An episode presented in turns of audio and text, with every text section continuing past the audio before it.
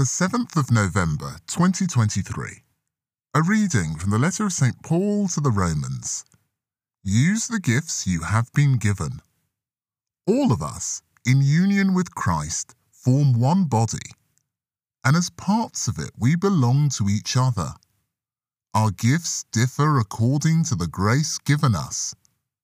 If your gift is prophecy, then use it as your faith suggests. If administration, then use it for administration.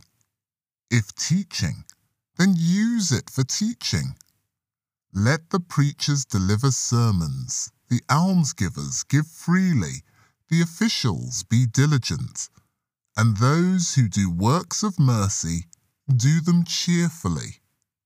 Do not let your love be a pretense, but sincerely prefer good to evil.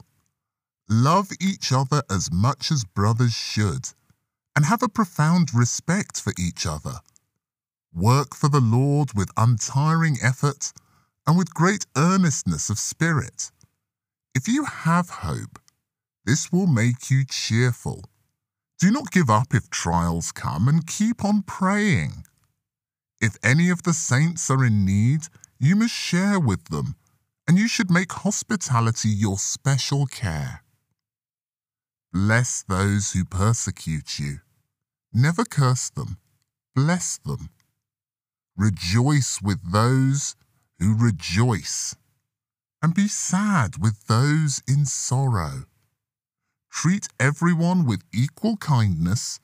Never be condescending, but make real friends with the poor.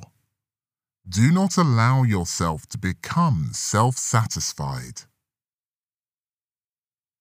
Word of the Lord.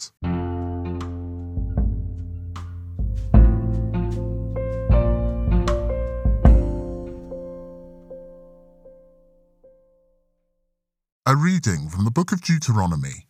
The Lord set apart the tribe of Levi to do him service. Moses said to the people, The Lord set apart the tribe of Levi to carry the ark of the Lord's covenant to stand in the presence of the Lord, to do him service, and in his name to pronounce blessing as they still do today. Levi therefore has no share or inheritance with his brothers. The Lord is his inheritance, as the Lord your God told him. The word of the Lord.